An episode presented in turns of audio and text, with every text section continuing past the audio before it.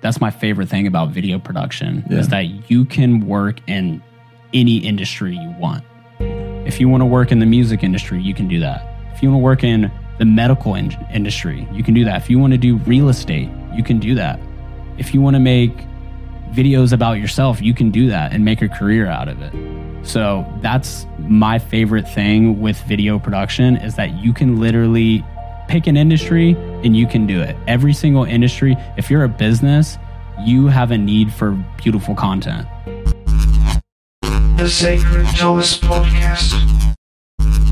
All right, we're live. We are on the Sacred Thomas podcast here with Thomas Abowd, very special guest. This is the guy who got me into video production, which has knocked over every single domino up until this point in my life. He's the reason I'm an influencer now. How you doing, man? I'm doing great, man, and I can't take all the credit for you being an influencer. Maybe I uh, assisted a little bit, but there's no way I could ever take all of that credit at all. So. Listen, bro, you without you, I wouldn't be doing the things I'm doing. I wouldn't be filming with the quality that I'm filming with. I wouldn't be I wouldn't have the knowledge to even be able to set this whole podcast up. We're sitting here in a room by ourselves and, and you helped me set some stuff up, but there's no one monitoring this podcast at all and you're the you're the reason why I've been able to gather the knowledge to get to this point. You knocked over that domino in my head. Well, I'm I mean, I'm honored that I played a part in it, dude. Um, but at the end of the day, it all comes back to you, man.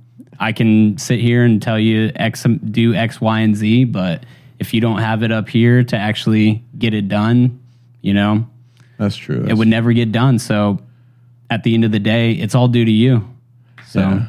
Well, I appreciate you you knocking it back on me, but anyways. so, Thomas, we got a lot to talk about today. for sure, man. We uh, go way back. We do go way back, way back to Texas State. Yeah. Okay, let's let's let's talk about how we met, man. So we met. Uh, I had a party bus company, and Send a DM on Instagram, man. That's how this all started. Vinny sent a DM. I think Yeah, I, it was Vinny. It was Vinny. It was was it was, was it from our our party bus account? I don't know. I think I DM'd Oh, you sent a DM. I think I DM'd Vinny directly because I Um. I've ridden you know, I was a client of Sacred before I even knew him. So I had ridden your buses before to Cowboys and back or Sixth Street or whatever um, Yeah. in college. And, you know, I saw that y'all did some video production for some of the events. And I said, hey, I see y'all have an event coming up. I would love to be a part of it. Um, let me know if a video is something that y'all would like to get done. So wow. one thing led to another. Uh, went out, and filmed, and that's the night that I met you. I'm pretty sure I met you that night, right? Yeah, yeah, absolutely. Yeah, but you said you've ridden our bus before we met. Yeah. So like I, your company, Five Star Yeah. Entourage, right? Yeah, yeah, yeah. I've ridden that bus. Uh, I rode that bus many times before I even met you. That's wild. I didn't even know that. Yeah, because y'all left from Copper Beech. Copper Beech was right next to my apartment. It was Yeah. called the Thompson at the time. Yeah. So I could walk to the party buses. So walk to the party bus, hop on, and go party. That was a hookup for y'all, huh? Oh yeah, hundred percent. Yeah, and I think what what were y'all charging like five or ten bucks at the time? Not five, ten. 10 a bucks? whole ten dollars Okay, that dude. people still complained about. Actually, Man, people always have something to complain about. ten dollars, bruh. Honestly, how much do you think that service was actually worth? Man, more than that, at least twenty More than we paid you, right? for sure. How much? How much did we pay you for that first, the first video that you did for us? How much do we pay you for it? I'm pretty sure it was seventy five dollars. Jesus. Seventy five dollars, and I turned it around within a day, a day or two. Uh, which was yeah, to me at, at the time I was what 19, 20 years old. Yeah. 75 bucks. I'm like, dude, I'd eat Heck for yeah. a week off that. Heck so yeah. 75 bucks to me was a lot of money at the time, but Yeah. not a lot of money, but you know, enough to go out for a night and work for a full day and Yeah. deliver a video. So Well, I appreciate you doing it for the cheap. That definitely. Now that I'm in this space, I understand just how cheap that was. for sure, man. and at the time, it wasn't really about the money. It was more like, you know, I, I like this company. I like what they're doing. They throw sick events. And if I can get paid to go and capture this event and Yeah. bring the story to life, like that's a win-win for me. And Yeah. that's what I love about video production is like most of the time I'm having a great time. So Yeah, hell yeah, man. I Yeah. feel the same way now that I'm doing the same thing. But do you still have that video? I'm sure I can find it somewhere. Okay, if you find it, send it send it to me because I actually want to put it on this podcast so people can see the very first video you shot for us. I'll find it for Yeah, you yeah. and I'll send it to you. I know I have it. I've got, you know how it is with hard drives and Yeah. stacking up. I've got probably 20, 30 hard drives. Yeah. So, I'm trying to catch up to you, man. But, but let's let's actually dive into your story, man. sure. So we met at Texas State. You filmed for us. At that point in your video production, so you you own a video production company, Yep. uh, and at that point you were filming for Texas State, right? Can you talk about that? Yeah, absolutely. Um, I mean, I can go back to even before Texas State. I've Yeah, been- yeah. Let's I've start been- from the beginning. I've been making videos since I was 13 years old. And a lot of people don't know this about me, but uh, back in high school, I used to break dance, like competitive break dance. Yeah, yeah. And that's that was my shtick at the time. Like I would wake up, watch YouTube videos, learn different tricks, and that's what you know got me going is learning cool breakdance moves. So I think I found that out in Padre, bro. Whenever you did that video and you did the perfect back backflip to the drop of the music and like fires going everywhere. I got to play that clip if you find that too. those were also one day edits too. That that was nuts. Yeah. Um, man, crazy times. Yeah. So high school did breakdancing, and what I kind of learned is I would get on YouTube to learn how to do these breakdance moves, and I noticed that every single one of these tutorials that taught you how to do the breakdance move were getting an insane amount of views. Yeah. So me and my cousin, he was like my band, uh, my dance partner at the time yeah. got with him and I was like, hey, like, why don't we just start making breakdance tutorials? Like, we know how to do these things. Yeah. Make breakdance tutorials and we can post them and they'll, they'll probably do well. A couple of our videos had, you know, a couple hundred thousand on YouTube. I didn't know this, bro. Yeah, I've got a video on YouTube. Uh, this is funny. Um, man, probably two or 300,000 last I checked. Did you get paid for that? Yes, yes, we did. Um, but it hasn't really gotten many views since. It kind of took off and then chilled out. Um, didn't get paid much, but Gotcha. yeah, I think we are collecting a little check there for a second. That's what's up. Yeah, I mean, grew, grew the channel to you know a couple thousand followers, and at the time, like that was a lot to me. Yeah. So content creation has been with me for a really long time. Wow, that's awesome. So- Yeah, so went from doing breakdancing and creating breakdance tutorials in high school, graduating high school, moving to San Marcos, going to Texas State University, got a job with Texas State Athletics as a whole. So I would make sports videos for every single sport football, tennis, basketball, um, soccer. And um, yeah, by by my senior year, I was actually hired to be full time with the football team and I traveled with the football team to every single away game, filmed every home game, made highlight videos, made their intro videos that played on the big screen before the team took the field. Um, so I was actually one of the first. I was the first student to to travel with the football team to an away game. So Wow. to me at the time, like that was a that was a big deal. I thought I was a big shot, you know. So So you were filming for Texas State. Mm-hmm. I'm pretty sure that was a pretty lucrative job financially. Absolutely not. Absolutely not. I got paid a whopping 725, the least amount they could possibly pay me. So, I worked at Hollister for 725. yeah, That's yeah, man. crazy. That's that that's a lot of work. for sure. Like knowing what we do, that that's a lot of work for 725, man. Yeah, I mean, it was nice because I got paid for the hours that I would work the game, the sports game, Yeah. and then I would also get paid for the hours I spent editing the video. Okay. So, you know, I would at the, you know, you can spend however long you want on a video. Most of the time I would spend at least like a day or two. So, Yeah. you know, 5 to 10, 12 hours, 16 yeah. hours. So, I was able to log some extra hours, but I was definitely working for every single one of them. Yeah, but it, working for Texas State that probably really helped just build the skill that you have today.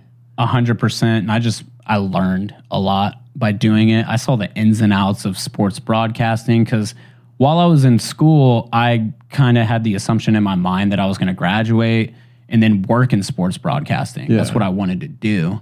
Um, that kind of changed because you know working for 725 it was like i was full-time in school i would pick up i'm a workaholic so i'd pick up any and every shift i possibly could Yeah. um, I, I was maxing myself out, and then I would look at my bank account, and it was not looking good. So I would always have jobs on the side. I would always try to pick up, you know, just freelance work. Yeah. Um, I think something I do want to mention is that you know you you give me praise for getting you introduced to video production. Uh-huh. I need to give praise to um, my buddy Peter, that you also know. oh yeah, Peter. He didn't introduce me to video production. Remy. Remy. Yeah. Yeah. I met him as Remy. His real name's Peter. Yeah. Um, he helped me just take it up a notch, man. Really? Yeah, absolutely. I mean, he fed me opportunities to work. He fed me just knowledge. Um, really was like a, a mentor to me throughout college. So, and then we ended up living together for a full year, our, our senior year of college. So, yeah, I mean, I guess how I was to you is how Remy was to me. So, I mean, I, I guess a little bit of that was, you know, paying it forward. Yeah. So, Yeah, Remy's uh, he's got a lot of talent. And then he also has a red, which is great. Yeah, definitely, man. He's he's a genius. He's a genius with the camera. Yeah, man. He actually hit me up, and I, I, I know Remy. If you see this, we need a. we- We're supposed to collab and do a fight sequence. I guess he likes to do those. Yeah. And I've never done anything choreographed. He wants to choreographer a, a fight sequence for me to do with someone and post it. I think it sounds pretty dope, but yeah, I just haven't had time to actually meet up with him. So if you see this, Remy, we're gonna make it happen. Sweet. Let me know how I can help, man. Yeah. Oh yeah, because you got the moves. Uh, I don't know if I, I don't need to be in it. I was, but Yeah. I'll be behind the camera. Well, I mean, I need to fight somebody. I mean, whatever. Sure. This could be this could be Crockett Tubbs, man. Miami Vice. hey, coming soon. Let's do it. yeah, yeah, That would be sick. Do a little Miami Vice recreation. yeah. Except for we're fighting each other instead of partners. Okay. Yeah, we got to find an alligator too. Actually, the alligator. I don't know what that means. Is that a Miami Vice reference? Uh, yeah. I've never yeah. watched it. So okay. Crockett. He had an alligator. Okay. and my dad he he met that alligator in one of the first season, one of the first couple episodes. If it might might even be the first one. Anyways, he meets the alligator. He he goes to talk to Crockett, and all of a sudden, an alligator like pops out of his boat and scares the shit out of him. So yeah, he has an alligator, a pet alligator in the I'm sure we can find one somewhere. Yeah yeah. yeah. Texas, everybody has all types of animals, man. Yeah, definitely. definitely. And that, you know, speaking of Miami Vice, I want to get into this later. Um, your pops is a uh, he's a big shot, man. He's a uh, syndicated television movie star Yeah, man. from the 80s. From the 80s, From the right? eighties, yeah. Yeah. Yeah, man. That's it's you know, people bring it up and it's just like it's I guess it's just everyday life for me. But yeah, he was he was the he was the shit, man. For Still sure. is the shit. Tell me how it is growing up with a dad that's a celebrity. It's how is it? I never know how to answer this question, but it's it's normal. It's everyday life for me. It's it's it happens to be pretty cool that he's my dad. Growing up, you know, I definitely have to thank him for instilling the belief that I the belief that I can actually do what I do now.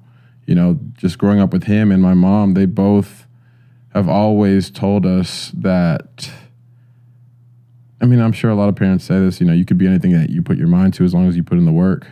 So I've never really grown up with any type of limiting beliefs on what I could and should become. That's why even in school, when you know, even when I got to Texas State, where where it comes time to figure out what it is you're trying to do with your life, a lot of things didn't really match up for me. You know, I wanted to do something that fueled my soul and just, you know, doctor, lawyer, fireman, just really any anything but like working for someone wasn't on my cards. Right. And I think a lot of it has to do with how I grew up and, and what he's kind of instilled in me.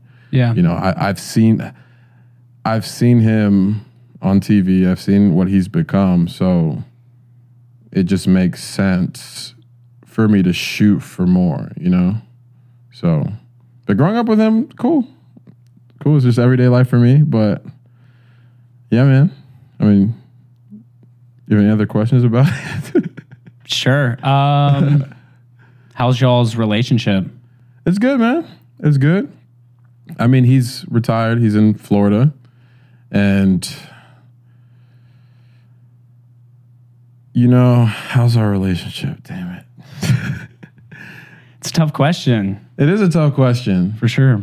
It's a tough question, but it's it's good. You know, he he likes to coach me up on certain things, and uh, you know, kind of give me pointers, especially when you know I was trying to do a, my whole modeling thing. I, I you know, the age of uh, seventeen to I don't know, even while I was in Texas State, I was trying to model, and I mean, I, I don't know, I'm putting up the. the Signs, but you know, I- I You're, was- you're a model for sure, man. Published. Back, back then, I was I was trying a lot a lot more, but I think in the industry, I wasn't really. I didn't. Re- I didn't really love how the industry was at the time, but then it's kind of rewind back. Uh, I mean, not rewind. Fast forward to today, I've been able to walk in New York Fashion Week, but my dad's been able to coach me up on certain things when it comes to that, and uh, you know, I call him up to for advice on even with this whole influencer stuff yeah. you know, as I've grown a following, you know, he's he kind of tells me stories about how you know he used to handle certain things back in the day, and just yeah, man, it's good. What does he think about everything you've got going right now? Because obviously you have tons of momentum and you're you're blowing up, dude. So what, what's what's his whole thoughts on the direction you're moving? As I've grown with this, and has you know, my dad's not really he's not on social media. You know, he's he's a very private person. So what he has seen, I don't think he really realized how big this has gotten until I've actually finally told him. And what he's told me is that he's proud of me. And I mean that's all, you know, a son can ask for. you know? Absolutely, man. and he he thinks that the you know sky's the limit. So yeah, I'm just I'm all I can ask for is him to be proud. For sure, dude. Yeah. Yeah, I mean that that one statement alone, you put it Yeah. you put it perfectly. That's all a son can ask for is for his father to tell him that he's proud of him. Yeah. Hundred percent. Yeah. Yeah, and hopefully, you know, he like I said, he's not on social media, but he's given me some hints that maybe he can he can hop on and, and maybe do some collabs with me. So we'll see. Yeah, that was going to be my next question. When are we going to see the the father son uh, reveal? Everyone asks me that question on social media so much, man. We'll see. We've had some talks. We've had some talks about it, but it has to be the right project. So, So no um, dancing TikToks. no, no, I don't think. Oh man, come on, that would be a hit. I don't know if he'll do any dancing TikToks, but you know, my dad's working on a couple projects, and and I'm definitely happy to help him out, even on the video side. So, we've been in talks, and I can't give anybody a date, but we'll see. Yeah. I can only hope for it. Well, I mean, I'm from a big family. You're also from a big family. Yeah, How many siblings do you have? There's eleven of us, Wow. so that's including me. wow. Yeah, so ten siblings. And are y'all pretty close? Y'all get along? Yeah, yeah, we're all we get along. Um, we I didn't grow up with everyone, and it's actually crazy. We shot a little. We shot a what do you call it? A what do you call like a test run? Pilot? Yeah, we shot a pilot for a reality show with my two sisters that are in LA actually, and it was Melody in India. Shout out to them and my brother Philip, who's in Atlanta. And it was called Catching Up. So, like I said, we weren't, we didn't actually grow up together. So, we weren't really close at the time. And we decided, let's just document this, you know, and see if we can make a show out of it because there's a lot of people out there who didn't grow up with their siblings. And we thought this could be something that could at least give people a, that grew up in that situation a chance to feel like they're not alone. So we shot a pilot for a reality TV show. It didn't really take off, but it uh, at the at the same time I got a chance to get to know my sisters, and they're awesome. So um, that was pretty cool. You know, obviously, you, you've pursued a career in content creation and pretty much being an influencer. Are any of your other siblings like pursuing that same path? Yeah, well, not necessarily as an influencer. So the reason I'm I'm pursuing a career as an influencer is because I feel like I don't have any other talents artistically. oh, that's not true, man. when I say that, I mean so I come from a family of singers Okay. and actually artists. Like my I have sisters that can draw, like Picasso. Like they're they're amazing. So I have a sister named Amaj. She's a country singer. So she has an amazing voice. Um, and I'm I know you've heard her. Um, and then also my brother Philip. He is an uh, a singer as well. So he's definitely pursued that route. He's in Atlanta and he's he's killing it. Yeah, that reminds me. I filmed a music video for Philip. Oh yeah. so you know Philip, he's very he's very picky when it comes to certain things. So I, I know you filmed the video and like what it came out like a couple years later. yeah, I'm, I'm not ex- exactly sure on the timeline. it was a dope video though, and it's it's actually really amazing that you shot that yourself. Yeah, I mean, it was just me. We woke up really early one morning and we went to uh, the graffiti park in Austin whenever it was a thing. Yeah. They since uh, demolished it and it's gone now. But yeah, we shot it all in one location. Yeah, I think we finished it up in a couple hours, two, three hours. yeah, Yeah. I mean, it it came out dope, man. Yeah. Um, But let's get back to your fine. story, man. Sure. So you work for Texas State. What happened after you graduated college? I know right now you have two different businesses, and we'll get into the second one uh, a little bit later. But after you graduated, what happened? Well, worked for Texas State Athletics all of the years that I was there. And, you know, like I was saying earlier, I always freelanced on the side. So Yeah. I always had, you know, gigs to kind of supplement my income because I wasn't making much from Texas State. Yeah. Um, and it came time to graduate, and um, I had a decision to make. So I got offered a full time position from Texas State, and what they offered me was kind of insulting to me. So I I could either take that full time job and basically eat shit with Texas State in the, with hopes that I'm going to move up in the ranks and make more money down the line, mm-hmm. or I could take a gamble and just go all in on myself.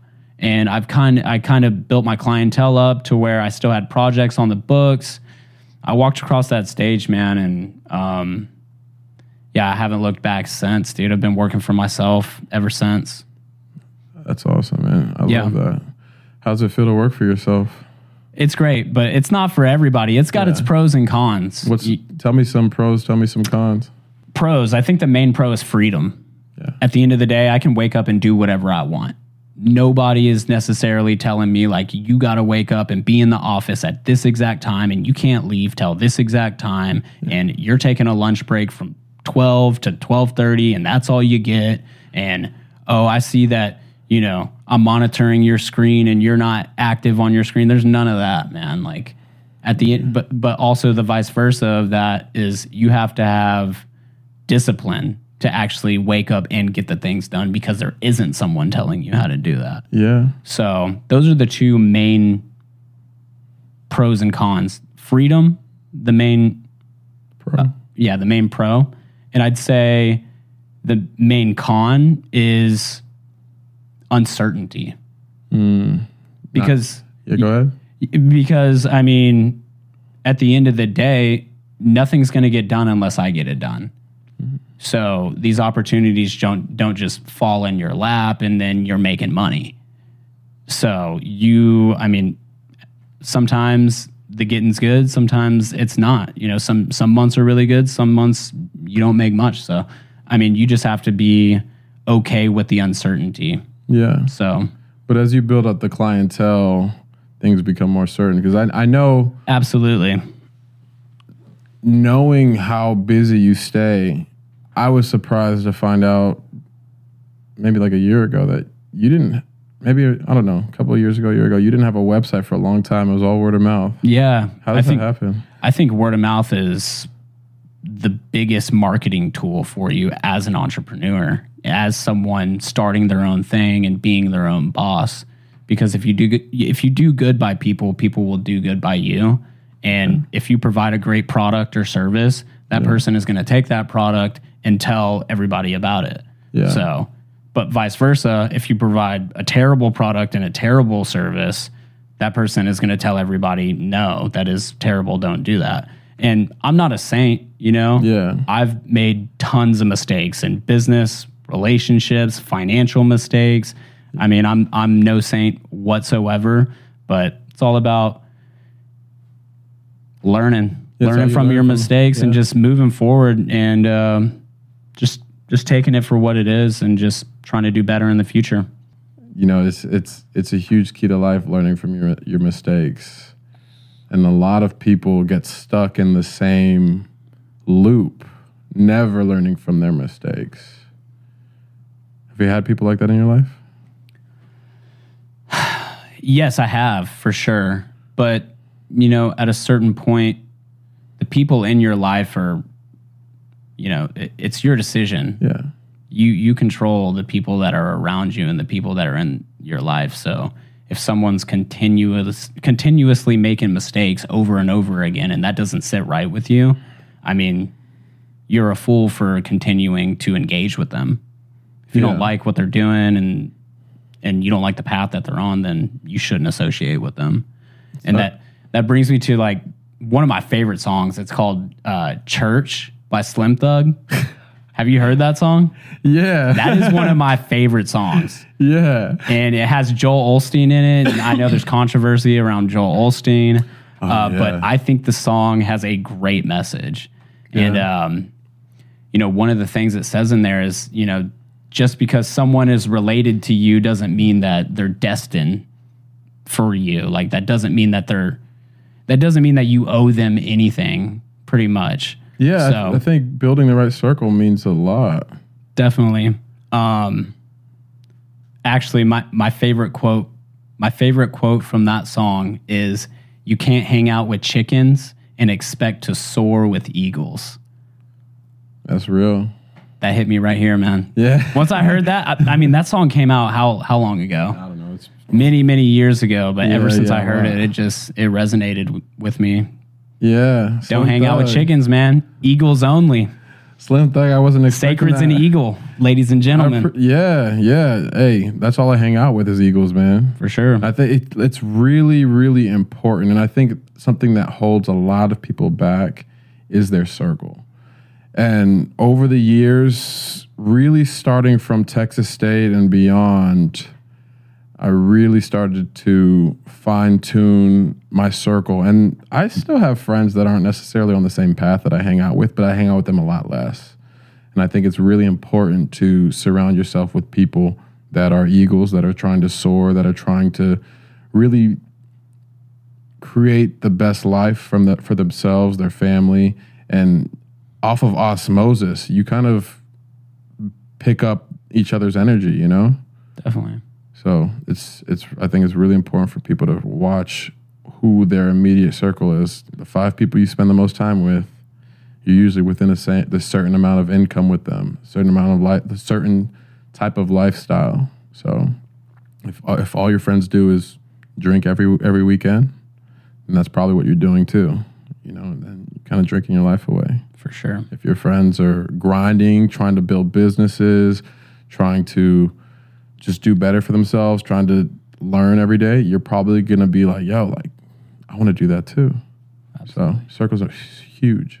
what are some characteristics that uh, you look for in someone you call your friend, or like a certain set of criteria that your friends, you know, need to meet? I guess Are you saying the friends that I just described, or just in general? in general, like you know, if if I'm gonna call you my friend, you need to have X X X. I mean, if we're gonna be called friends, we just we have to get along. I have to actually be interested in you as a person. You have to be a good person. But I have different friends for different situations. So you're you're a friend that I, I respect a lot. You build. Um, so if we're talking about the friends that I build with, you would be one of them. And the, the criteria is just growth. You know, David Poku, he's another one. You know, he owns the Austin Food Truck Festival. We have conversations about business. He helps me out a lot. If I ever have questions about business, that's one of the main people I turn to because he's been able to build a mega business. Another friend is Shark. He's a huge marketer. Homie went from 40K in debt to now he's making 70K a month. He's 25 years old. That's insane. Those are the type of people I like to have in my life, in my immediate circle that I'm speaking to on a daily basis. But I have other friends that, yeah, we just we have a great time together. You know, we we party together, we laugh together, we you know, we do just regular things. We travel together, but those aren't the people that I'm necessarily having conversations daily. You know what I mean? yeah. So those those conversations have kind of started to dwindle down because right now I'm in build mode, for sure. you know? And I think if someone's truly like your good friend, they can see that and they can recognize that. Yeah. And they're not going to get mad at you like, oh, Sacred hasn't hit me up in a couple months, man. I guess we're not cool anymore. Like, yeah. a good friend is like, yeah, man, I, I see you've been grinding. Hope you've been well. Like, let's link up soon. No, no hard feelings. You Yeah. know, like people that get uh, animosity because like you're not contacting them anymore. I think that's a, a big red flag Yeah, I think those those are friends with probably ulterior motives. for sure. At the end of the day, everyone that I call my friend, we can stop speaking for two months and pick up right back where we left off. No hard feelings at all. Hundred percent. So those are the type of people that I have in my life. So keep the I keep my circle small, but they're everyone's great. You know, Absolutely. right. So let's move back onto your story. So you have a video production business, and I know you worked with some pretty big clients. Can you tell me about some of the work you've done? Yeah, man. Um, before I, I could sit here and list out, you know, all of the clients that I've worked with and the variety of those clients, but I think something I just want to say is that's my favorite thing about video production is that you can work in any industry you want. If you want to work in the music industry, you can do that. If you want to work in the medical in- industry, you can do that. If you want to do real estate, you can do that. If you want to make videos about yourself, you can do that and make a career out of it. So that's my favorite thing with video production is that you can literally pick an industry and you can do it. Every single industry, if you're a business, you have a need for like beautiful content. So that's what I love about it.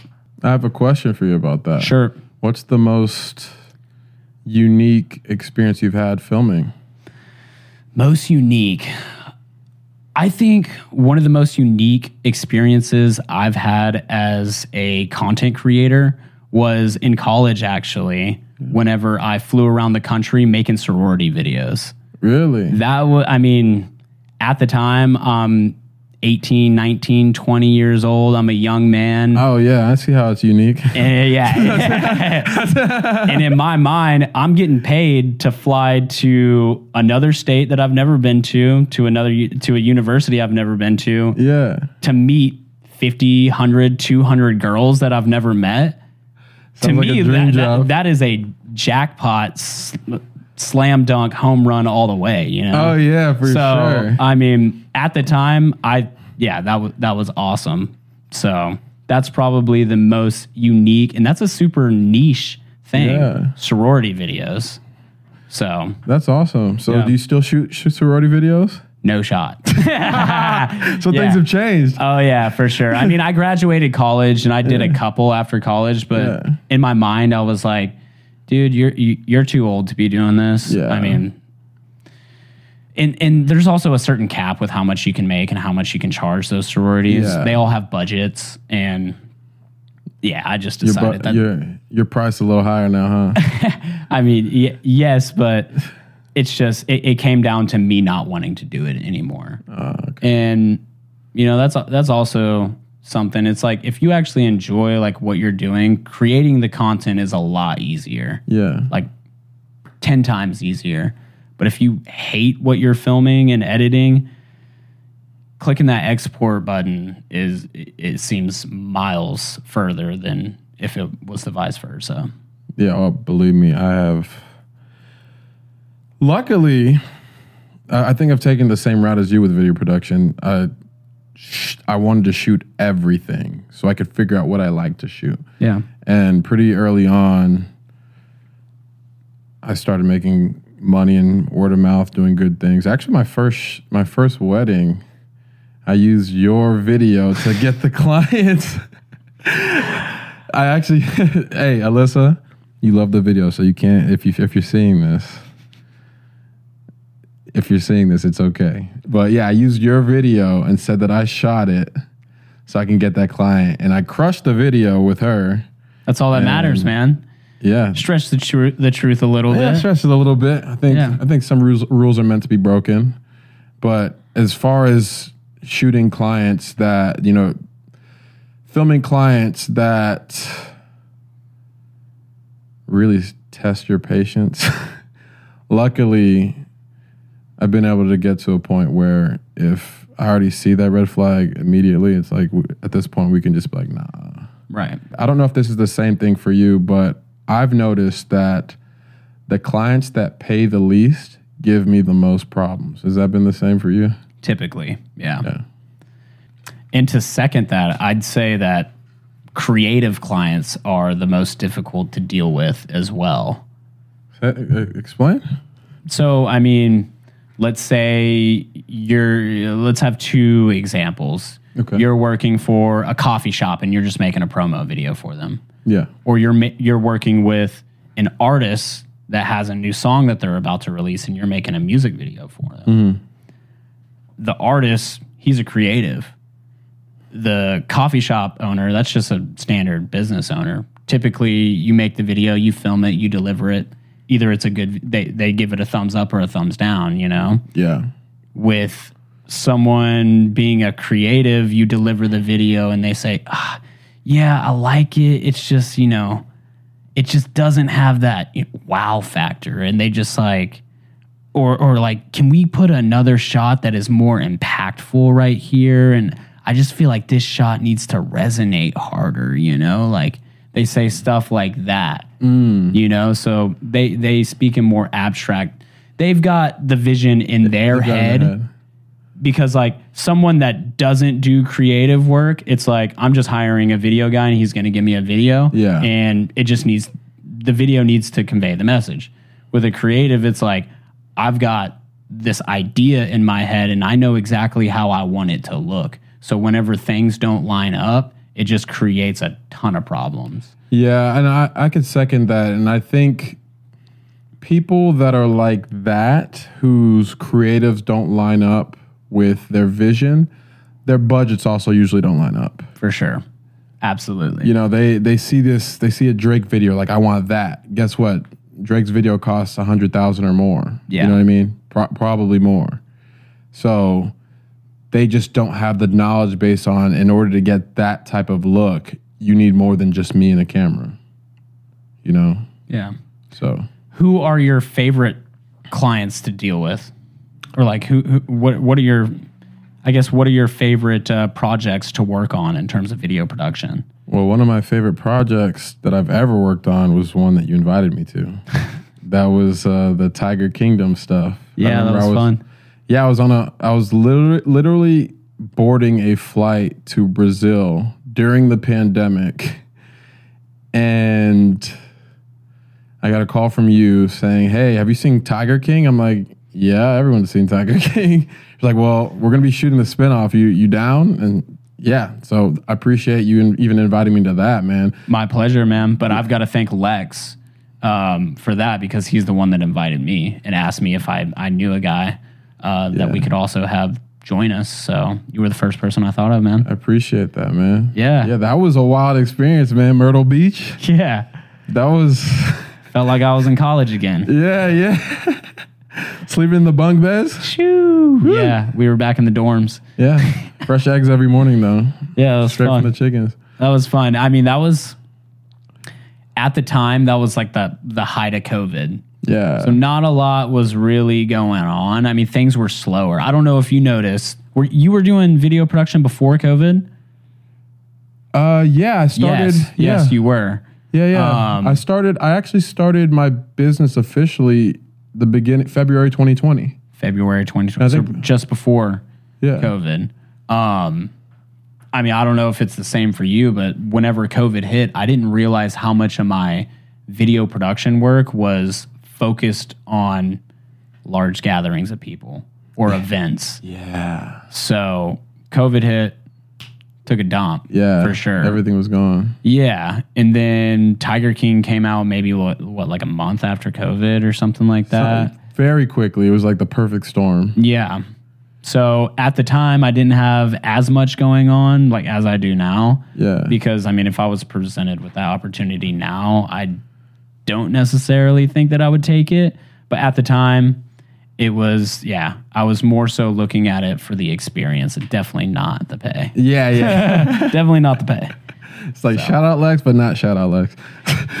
Shout out Lex for sure. I mean, we knew the deal. There was no Yeah, yeah. There was no problems with what we were getting paid. Yeah. It's just you know. Yeah, I mean, at the end of the day, we were trying to create something big, you know? Yeah. And we had a great experience, got a chance to, you know, film tigers without cages. And that was crazy. How intense, man. That, I, mean, I remember whenever I came a day later than you guys because I was getting back from Brazil and y'all had already experienced that. And y'all were about to set up for a shot where Doc was walking with, Doc and his, his girlfriends were walking with, I think it was two or three, three tigers. yeah. And I'm like, there's no cages, guys? And you're like, yeah. I f- I forgot who said it, but one of, the, one of you guys were like, you'll get used to it. And I'm just like, all right. And just these grown tigers just walking. And I feel, I'm just looking at them like, they, they can literally rip all of us apart at any time. After like day three, I was like, okay, they're chill. Yeah. The doc, I remember Doc was like, "Yeah, I'm not really worried about the tigers. I'm worried about the chimps." It's like, don't don't go near the chimps. And Joe Rogan talks about that too. yeah, How chimpanzees will rip your face off and eat your ball sack too. yeah, yeah, yeah. Jeez, yeah, that was a wild time, man. But it was, yeah, that was definitely probably my use, most unique experience filming to this date. yeah.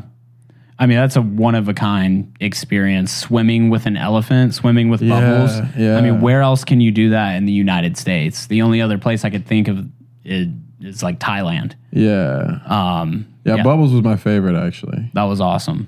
For sure. Elephants are such fascinating creatures. Yeah, man. I mean, they're so smart, so big, so powerful, yet gentle at the same time. It's it's crazy. Yeah. Yeah. I, I mean, I know people. I know. I know. Doc kind of gets some flack about you know animals in captivity, uh, but I, I think at the end of the day, just being there for a month and seeing how they treat everybody, treat the animals. One thing I can say is every person that works there loves the animals, and that's what I, I think is that I took away from that. And what's the alternative? You know, they they are they, they have a sanctuary. I don't know. I don't think I've ever been to a zoo, but if I have, it might have been once when I was super young, and just we've never been out about that. And even even seeing the difference to uh, to what's homeboy's name? How am I forgetting his name? The crazy dude, Tiger King. Joe, Joe, okay, I'm uh, Joe's like literally on the tip of my tongue. I'm like Joe, but anyways, he, I, I actually went to Joe's park before I ever went to Doc's. see, that's crazy Yeah, because you were semi involved in the Tiger King stuff yeah, before you even got involved in video. yeah, man. I was actually in Vegas, and my friend Alex, he knew a guy named Happy. Rest in peace, Happy. He was a cool dude. Um, there's actually had Happy. Shout out to him. He he literally is somebody who lived life to the fullest. But anyways, he he he introduced me to. I'm forgetting all these characters' names. What's who is Joe's partner? Jeff Lowe.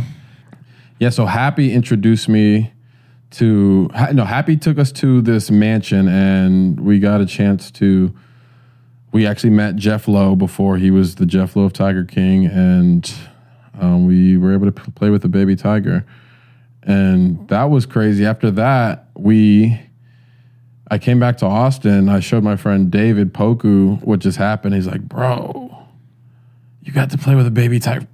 Poku is like the biggest animal fan. So we ended up basically we ended up setting up a bus to take people from Austin. This is when I started the party bus company. But we actually ended- up renting a bus bigger than our buses. We took it to Oklahoma and went to Joe's Park. Uh, and night and day difference from Doc's, bro. Like Doc's is super lush, green, lots of space. Joe's, the water that the tigers were around, it looks like if those tigers drank from that water, they would just die. It it was just the the conditions were crazy. So whenever I got to Doc's, it was definitely a breath of fresh air, you know, to see that. Yeah, and that's that's you were talking about a zoo earlier. Yeah. If you could compare it, there's no way I would compare Doc's operation to a zoo. Yeah, Doc's operation is so much more than a zoo. yeah, The experience that he's curated at Myrtle Beach Safari is unmatched. I mean, such a unique experience that I don't think you can get anywhere else in the US. not not even close. Yeah. Not even close. I mean, to to see not only Bubbles the elephant, but to see the variety of animals that they have there. To, to watch the tigers swimming in front of the uh, the glass. Yeah. I mean, just yeah. I mean, what he's created there is is amazing. Yeah, and then uh, even his mission to actually put money into the conservation of these animals. This is actually what I wanted to touch on. The alternative is these animals are going to go extinct. So, at the end of the day, what he's doing, he's raising money to try to help conserve the tigers overseas because we are literally encroaching on their territory. Humans every day, we're just, you know, we're building up cities and encroaching, encroaching, encroaching, and they're going extinct. So at the end of the day, I have nothing bad to say about that experience. We had, we had a great one. Definitely, and I can second that. I went. Yeah. I had a great time. Yeah, man. But let's let's go back on to your business. Sure. So, video production business. Fast forward now, my boy has a boating company. Can you talk about that? Yeah, we can talk about it absolutely. And it, it's funny because the same thing I do with boats is what you did with buses. Yeah, party buses. So I mean, it's pretty much the same concept. Um, you rent out, you, you you charter buses. I charter boats. It's Yeah. about the same thing. And you know, I how I got into the boat renting industry kind of I guess I could say it started ever since I was a kid. Yeah. Um, my love for boating came from my dad, and my dad has had the same exact boat his entire life, which is funny. Really? Yeah, yeah. So I mean, it's a, what 1970 something Glasstron old ski boat that he's pretty much completely redone everything about, and um, and me and my family actually joke around. Uh, we say that we're going to bury him in it because he just can't seem to let it go. So might as well make it his coffin. Honestly, that'd be pretty badass for that to be a coffin, bro. You should do it. In like Yeah, I 200 mean, what- years. What's the ceremony where they put you in a boat, they light it on fire, and they they push it into the lake or whatever? Why is that? I don't know. It's some sort of ceremony. I don't know, but I, that might be how I go out then. that sounds pretty dope. So yeah, I mean, my my love for boating is yeah been instilled in me ever since I was a kid. That was that was our favorite pastime. Um, my parents were divorced, so I spent every other weekend with my dad, and every weekend during the summer, the best thing to do for us was to hook the boat up to the truck, head straight to the lake, and do skiing, tubing, yeah, all of that, man. Um, I firmly believe that life on the water is is better. So I I love going out on the boat. So Wow. So, what actually made you decide? You know what? I want to do a boating business. Was it because that there was just a market for it? I know you said you love boats. yeah, I mean there there's a market for it. I love boats. I've always wanted a boat, and I decided, hey, like I can buy a boat, rent it out, recoup the cost, make a little bit of money, and I've got a boat. I've always wanted this. Why not? It makes too much sense. I love I love being on the boat. I would love to have my own boat. Why not? So I did it. Now I have two boats, two trucks, um, and expanding the business every single year. So Yeah. So, I know you're expanding the business. I, I know you recently partnered up with your brother. How's that? yeah, so me and my brother partnered up earlier this year, and uh, I could sit here and say, "Oh, it's been great, hundred percent," but at the end of the day, we're brothers. Yeah. Brother And- Hundred percent. We we fight, hundred like no doubt. Um, but at the end of the day, I love him. He loves me, and we want to propel each other and push each other to greater heights. And we know that firmly. So, whatever we have going on, it, we can squash it. I just got some Logan Paul, Jake Paul vibes.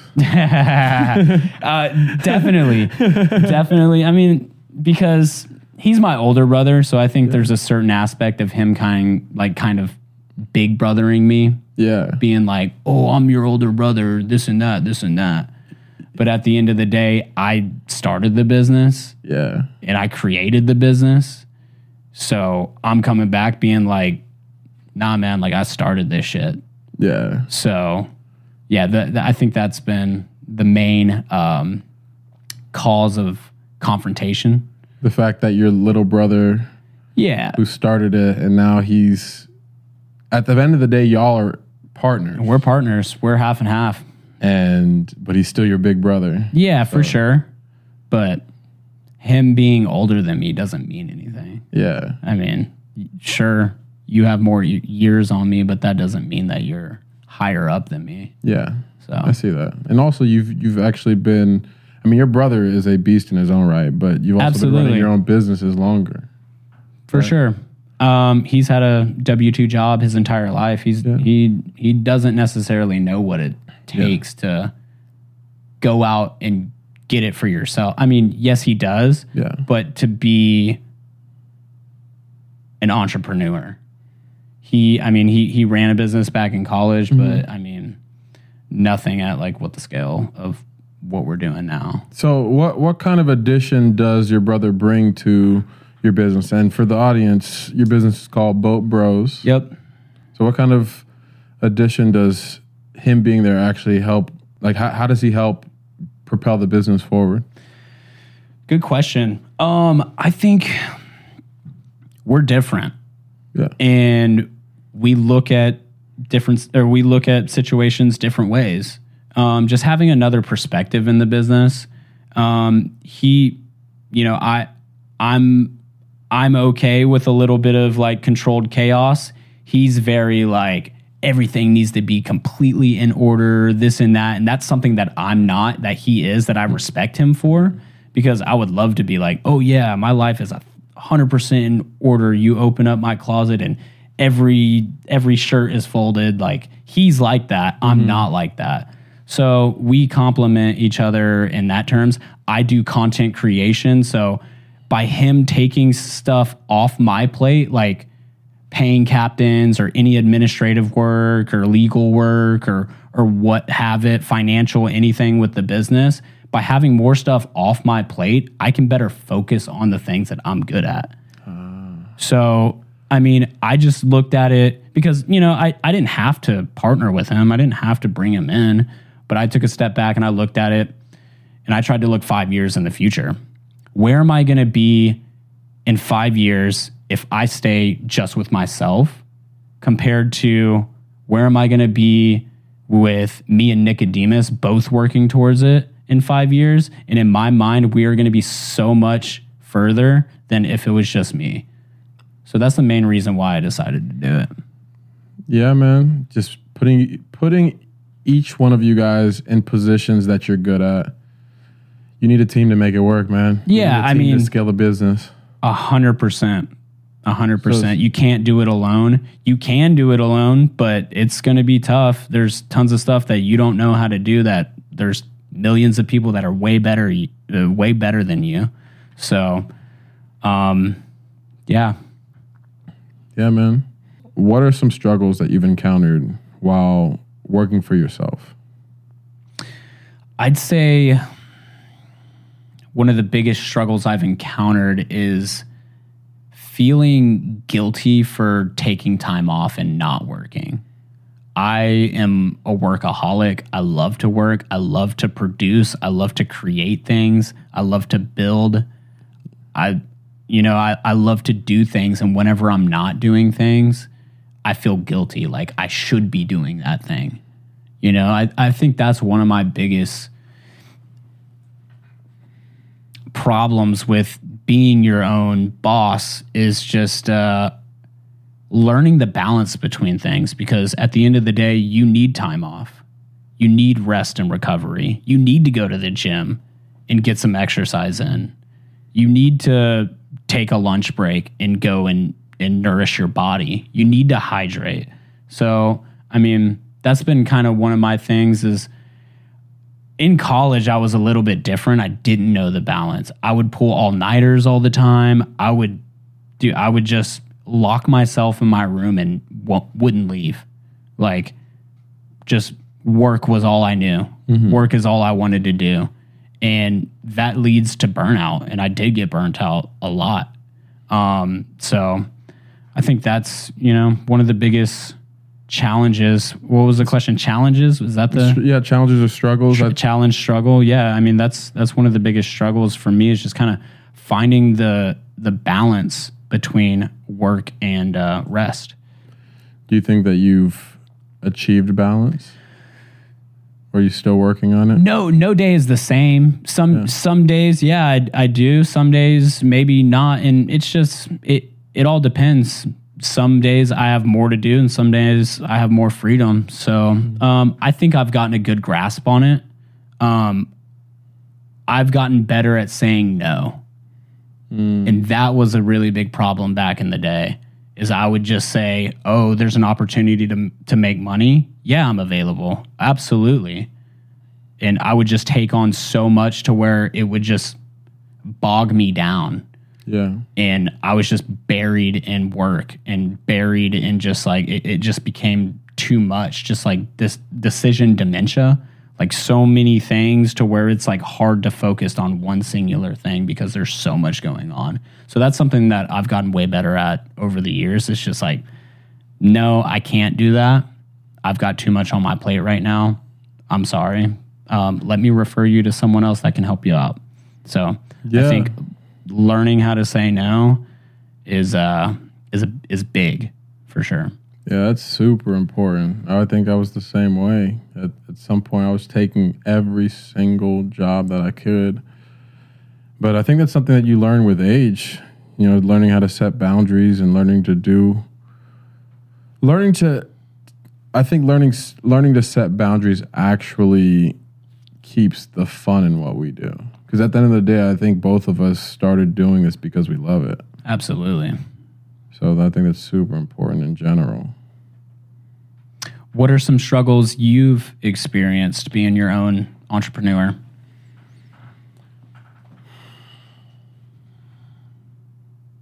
just to piggyback off of you, man, learning how to say no, but really asking for help is a big one. You know, I've always been the type of person who feels like they can do everything. We are sitting here in a room with just us, three cameras, a sound system running everything, some lights that I set up. I try to do everything myself. And you know, for this podcast, it's that's there's definitely there's definitely going to be a point where it's everything's ran by other people. But luckily, I'm able to do it myself at the at the very beginning while I'm launching it. But literally every single step, doing everything myself, it can be draining. So one of the struggle, especially we're actually one of the biggest struggles is is really letting go of creative control in certain projects because I'm used to doing things a certain way, and if I hire someone else to do it, it may not come out the way that I want it to. But I've realized that I'm not saying like do a bad job, but my expectations versus the client's expectations are very different. Like I overperform every single time. So uh, I think the biggest struggle really has been trying to is actually finding someone who can take some of that load off of me, especially creative, create creatively. Someone who can take that load off of me creatively, and still keep the same Level of quality. level of quality. Absolutely. Yeah. So you're saying you have a problem like delegating? Yeah. Yeah. I'm the same way. And I feel like that comes down to me just being like a micromanager and me wanting to like micromanage things, me wanting things to be exactly like I would have done it. Yeah. But at the end of the day, there's there's no person exactly like you. So Yeah. there's no person on this world that's gonna make, you know, given the same video project, there's mm. no person that's gonna make the same exact video that Yeah. you make. But I, th- I think I had a had a moment where I did actually delegate. this it, this gave me PTSD, man. I had, a, I had a moment where I'm like, okay, this project, I'm gonna hire out everything, and it bombed. But it wasn't because the what the final product was bad. It was great, but I was working with one of those creative people you were talking about, bro Yeah. and his budget didn't line up to what he actually wanted. So I think that's really the the main reason that that happened. But it kind of gave me PTSD for a while after that, where I'm like, okay, now I got to do everything myself. Right. But, but I'm getting better. Yeah. Definitely I mean, getting better. I mean, you can never really expand if you do everything Yeah. yourself. You're, you're you always have a limit, yeah, and absolutely. there's there's give and takes with everything. Like even with the video and the boat stuff, I mean, I've got to sacrifice one or the other at a certain point. yeah, Um, but kind of what I've that what we haven't talked about is that I started a, a boating TikTok. yeah. So I took my two businesses, video production, boat rentals, and I married them together. Took my love for boating and my love for creating content, started up a, a TikTok and started posting. How's that going? It's been good, man. It's been good. Um, couple million views. That's, yeah. man, that is that is amazing. And being able to niche down that much is super important. Like a couple million views in the boating industry. Does that help your business? Definitely. Absolutely. I mean, I don't know everything. So whenever I'm making these videos, like I I'm learning. Yeah. I'm learning throughout the process. So I get to research things in my industry that I currently work in and learn new stuff about the industry. Um, also, I get to connect with people in the industry. Yeah. So, I mean, I'm starting to formulate some sponsorships and some partnerships. And yeah, things have been great. I should have done this a long time ago, honestly. That's awesome, bro. Well, Uh, you- to you. Yeah, you've been telling me a long time. Like, you, that's what I've been terrible about is promoting myself. And that's what you are really good at is promoting yourself. And I admire you for that. I appreciate that, man. The one thing I tell people is I know a lot of people in the video production space.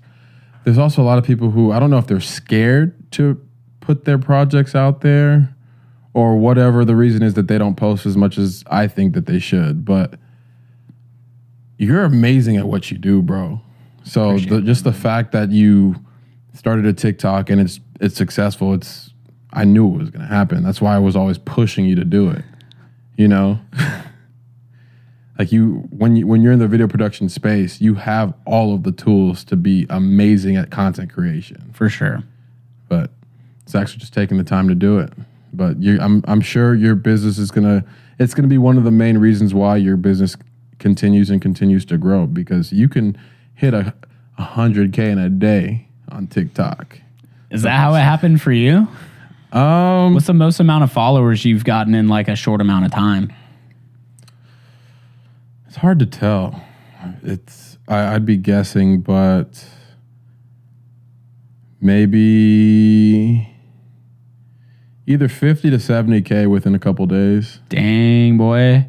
Yeah. Yeah. Uh, oh well, on TikTok, Yeah, but on Instagram, I grew hundred k in like a week. that's nuts. Yeah. Was there one specific video that really propelled that? On Instagram, Yeah. yeah, it was actually on Instagram. It was a video that I posted that actually had to do with my dad. What was it? It was a trend. It was a trend that it was basically a thirst trap, bro. it was a trend that had to do with my dad. That was a thirst trap. I gotta, I gotta, I'll play it on, on the podcast, but I don't oh, remember the exact, exactly what was in it. But it, it actually they wrote news articles about it. Yeah, Because it had your dad in it. yeah, yeah, yeah. And you didn't think- prompt these media outlets to do that. They just saw it and wrote articles about it. yeah, man. Dang, Yeah, that's nuts. Yeah, a bunch of outlets picked it up and they were just talking about like you know, we remember Philip Michael Thomas from the hit show Miami Vice? Well, his son is catching eyes on social media, blah, blah, blah, blah, blah. And just yeah, from there, that you know, that that blew me up to 100K, but you know, I actually have some friends that have blown up to more than that in a day Yeah. and haven't really done anything, haven't done much since. So luckily, I had already built up the tools on TikTok to keep that ball rolling, to grow it to what it is now. So Yeah. it's like, you know, I got those initial eyes and boom, just still doing three three posts a day, three posts a day, three posts a day, three posts a day, and then that kind of transitioned into instead of doing as many thirst traps, now, now I'm, I'm speaking a little bit more. Yeah. know? What what kind of caused you to transition your content a little bit from taking your shirt off to uh, inspiring people and giving them relationship advice and just life advice in general?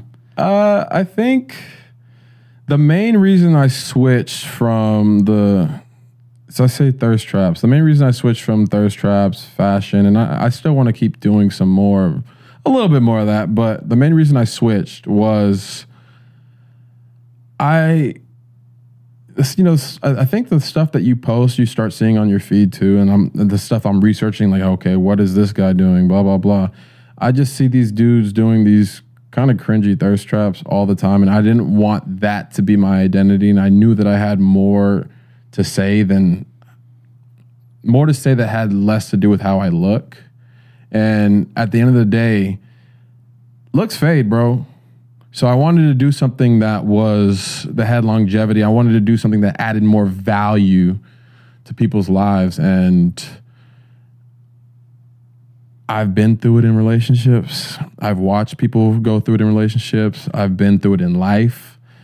And I knew that I had a lot to say on the subject. So I switched course and started to put out more content like that. On top of the fact that it's a lot easier to create. You know, it's a lot easier to set up a camera and speak to it. And, and, and maybe somebody who doesn't have the same life experiences, it might be a lot harder for them. But for just what I had in my head, it was just a lot of an easier transition. And and being able to do that, tell stories. Because sometimes I'll do relationship content that isn't necessarily my experience, but I'll act out an, a, certain experience for people to feel that. You know, so I think it would just add a little a little bit more value than me taking my shirt off. You know. Yeah, that's what I was to ask is how do you go about coming up with these concepts? Like, are these all just ideas in your head that you're regurgitating in front of the camera? Are you doing research and development and kind of reading books or articles or? It's both. Yeah, I mean it's, it's all all the above. It's it's ideas in my head. If I have an idea, I'll write it down in my notepad and then expand on it when I have time. So what I do is I will and I take this from a guy named Christopher Claflin. I hope I'm saying his name right, but he's the one of the goats when it comes to creating social media content. He teaches people how to actually really, really grow their following. But what I'll do is, if I ever have an idea that comes in my head, I'll write it down on my notepad and just, if I see an article, I'll read it and then just write some bullet points about it. And then when I ever, whenever I have a bunch of ideas, uh, usually I'll do this on Sundays. I will write out 20 scripts at once. And some of it's from stuff I saw on TikTok or Instagram, some stuff that, that resonated with me, or something that I, an article that I read, or a situation that came up in my life, or a situation that came up in someone's life that I know.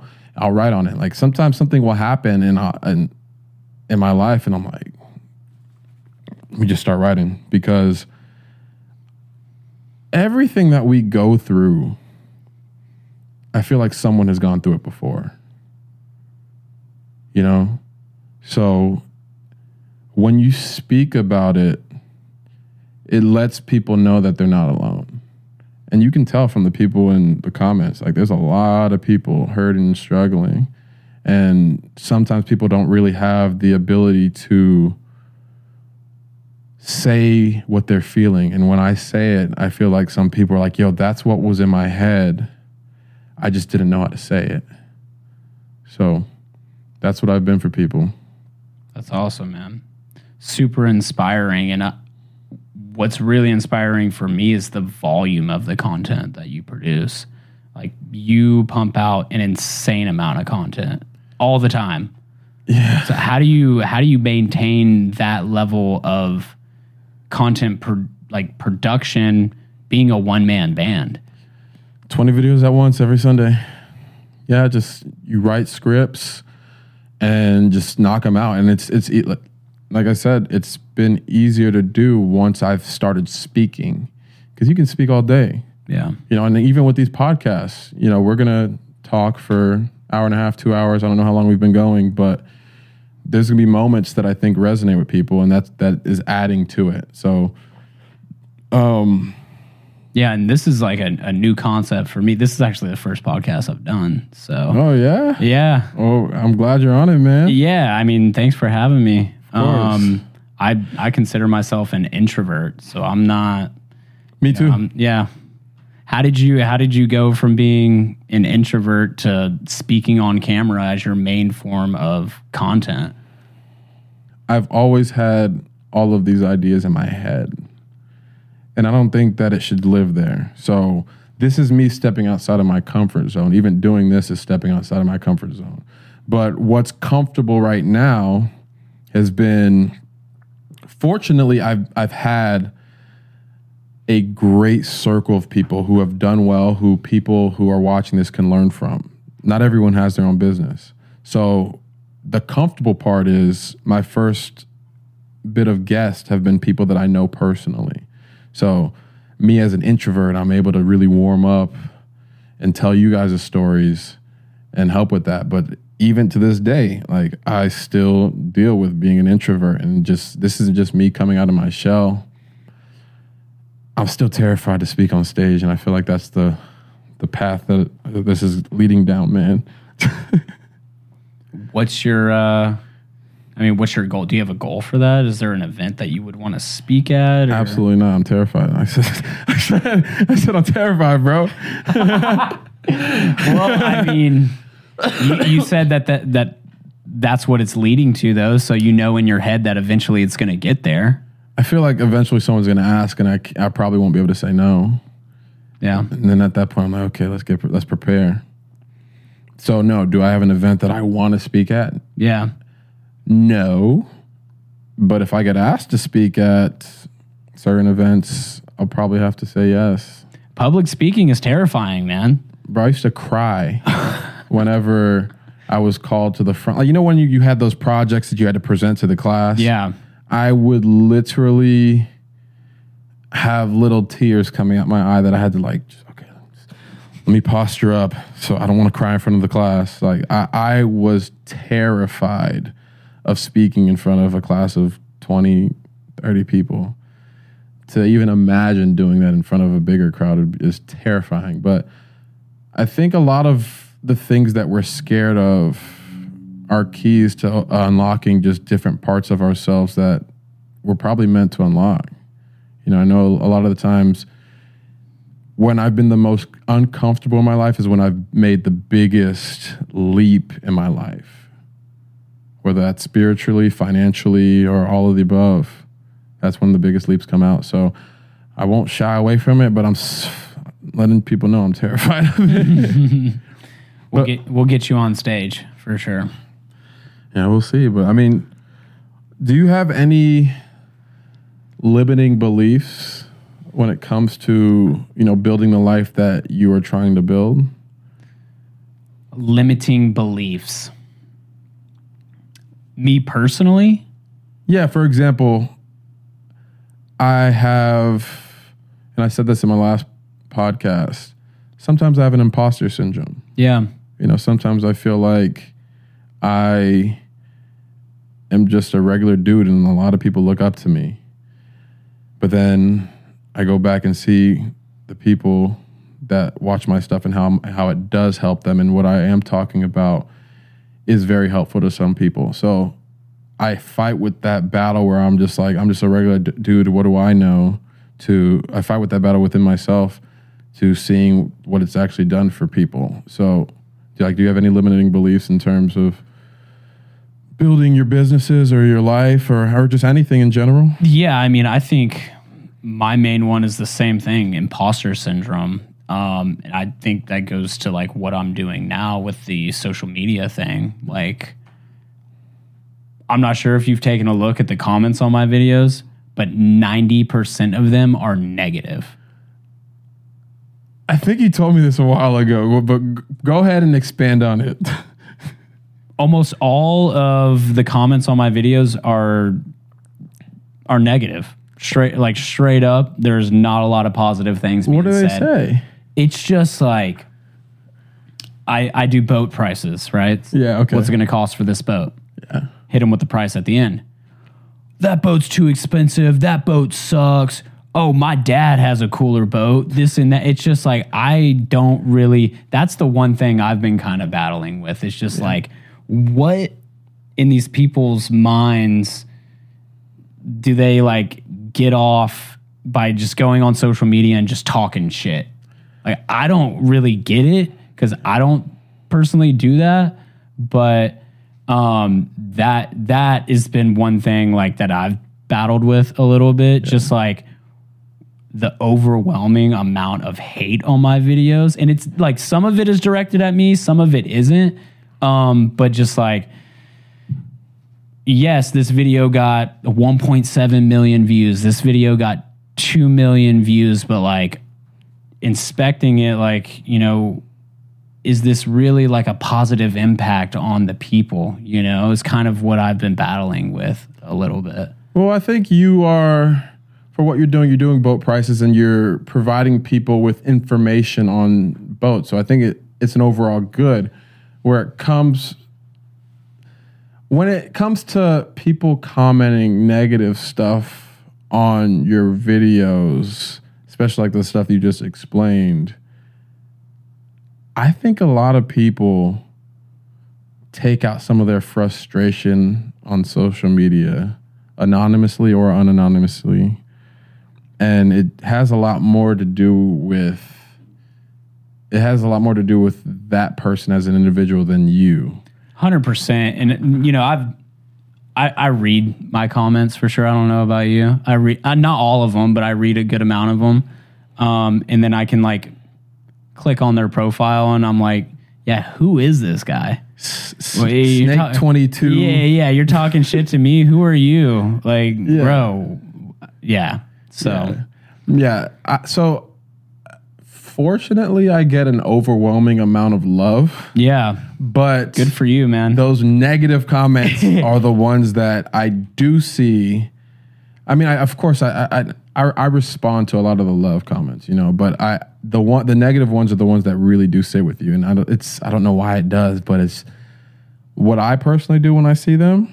Most of the time, I just ignore them. Yeah, for sure. And and don't get me wrong, I still get love on my videos. There's people that say that they love my content, want me to pr- want me to produce more, send me suggestions on videos to produce. Like, I still get love for sure. But You know, it, it's that that's been a battle with me. It's like, you know, cuz to go out and produce content cuz like, dude, I'm not really making money from it right now. I mean, to go and take my time. You say you say yeah. I mean, I'm not making anything Compare- that's moving the needle. Yeah, right yeah. now, it's not moving the needle at all. I mean, not at all, but it's just it's a drop in the bucket, is what I'm saying. Uh, I'm doing this because I like doing it. yeah, I'm not doing this for the money right now. Yeah. Um, I enjoy making boating content. I enjoy looking up different boats and checking out and seeing what they cost and doing all the research on them and learning the cool features about it. I truly love doing that. Yeah. So I'm not making this for anyone else. I'm making this for myself because I feel fulfilled whenever I hit export and I upload it. I mean, I like making content. So their reaction is, you know, something I've battled with a little bit for sure. yeah. Well, at at the end of the day, I know that it, I know you say you read your co- your comments, but that stuff can really eventually weigh on you. I know you're a strong dude, but at some point, just stop reading the comments, bro. I know Joe Rogan says this, like, don't read the comments. Yeah, yeah, for sure. And I don't read all of them. Yeah. But you know, sometimes you want to see you want to see what your audience is saying. Yeah, and you want feedback. Yeah, I want feedback and I want to learn and grow. Like if I post something and people absolutely hate it, then I need to or I should take that into consideration if I need to make a pivot for the next one. Yeah, that's true. So it, it's a little bit of research and development for me too, is reading the comments. I don't read every single one, and I'm not saying that like that people commenting negative stuff is keeping me from uh, producing content. Yeah. I don't plan on stopping. So, um, yeah, I think it's just uh, I don't know um, Have you ever clapped back? for sure, for sure. Yeah, I mean, especially whenever people are just absolutely wrong. Yeah. So, yeah. I mean, I try not to. Yeah, yeah. I try to keep it composed and just, yeah, scroll past it. I mean, dude, because people have said, Yeah, I'm I'm the same way. people have said all the things in the book. You know nothing about boats. This video shit. Oh, just, bro, everything. Just commenting gay on my video. Just commenting gay. I'm like, dude, like, all Bro, right, when, you, man. when, you're when your audience, I'm pretty sure it's probably like 99% male. I think it, yeah, 99.999% male for sure. That's crazy. And that's something that's really different between our audiences. Yeah. Is that yours is like 99% female. Mine is a bunch of hard dicks. Does that just mean does that mean that guys are just inherently negative, bro? They're definitely more aggressive, more confrontational. Maybe that's sh- why. For sure. Um, yeah, I mean, I, mean, just kind of look at it as like, yeah, man. Here's the thing: is like I've noticed that the more controversial things that I say in my videos, those are the ones that tend to perform the best. 1 trillion percent.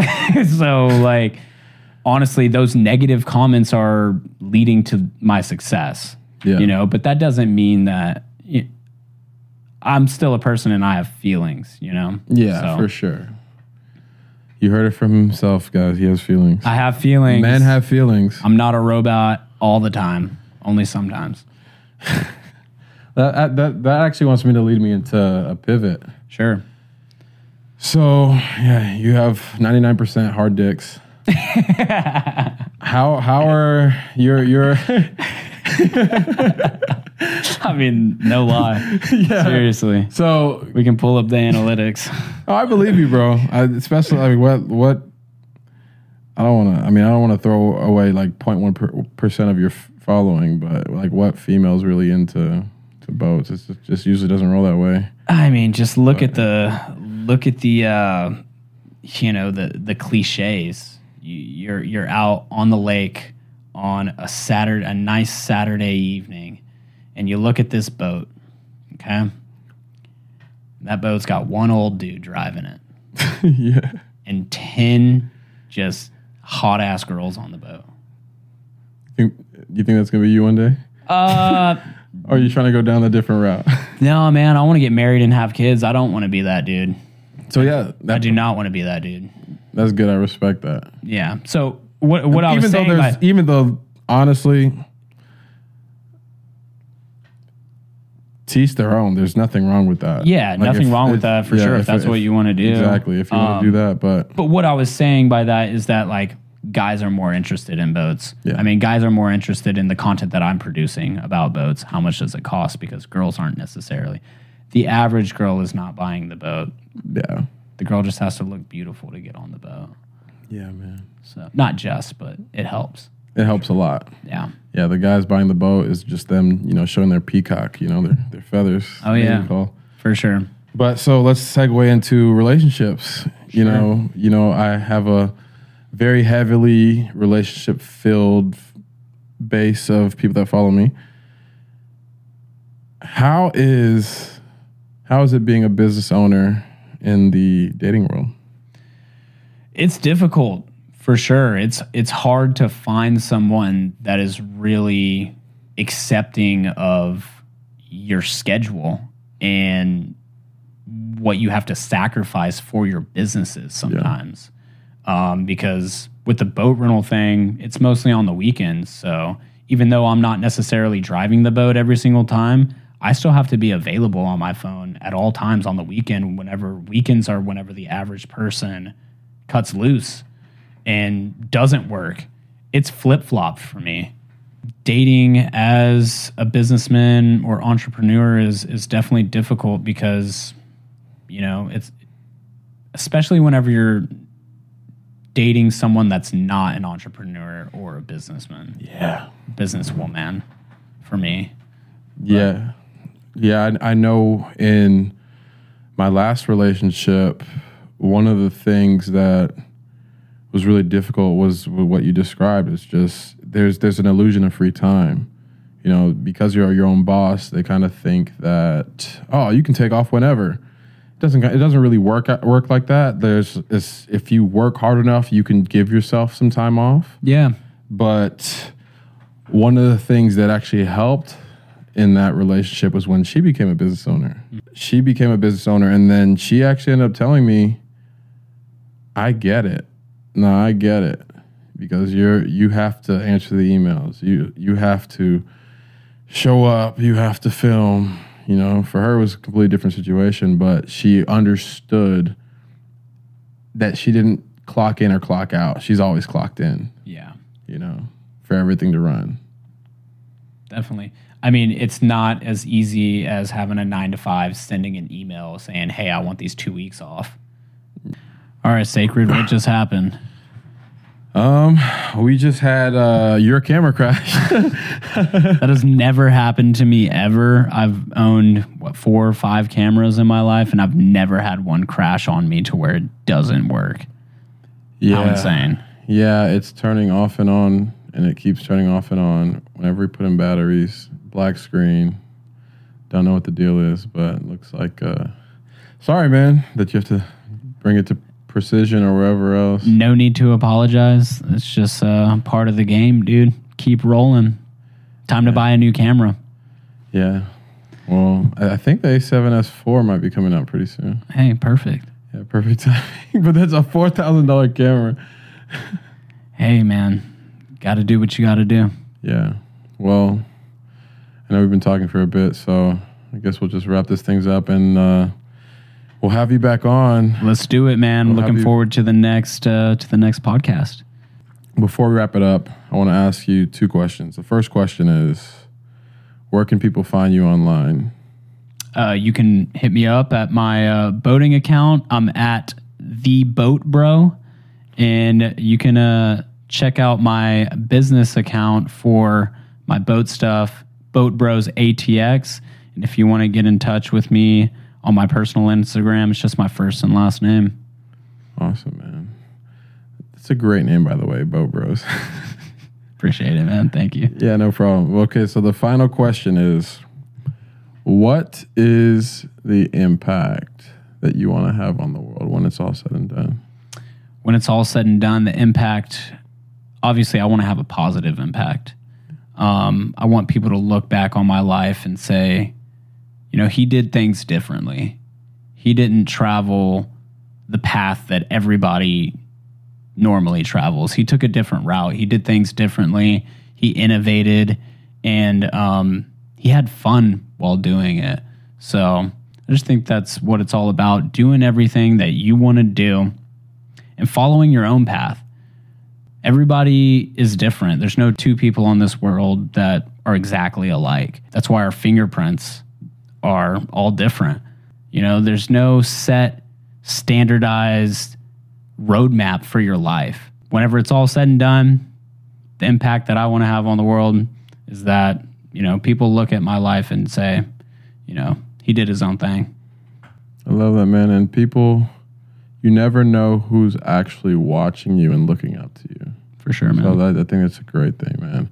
Appreciate you having you. Appreciate having you on Absolutely. podcast. It's been a pleasure. I love Yeah. the space. I love what you're doing with the podcast. You inspire me, brother. I appreciate that, man. Hey, you got to start your own up pretty soon. For sure. Boating bro. podcast Yeah, coming yeah. soon. Let's go. All right, we're out. The Sacred Thomas Podcast.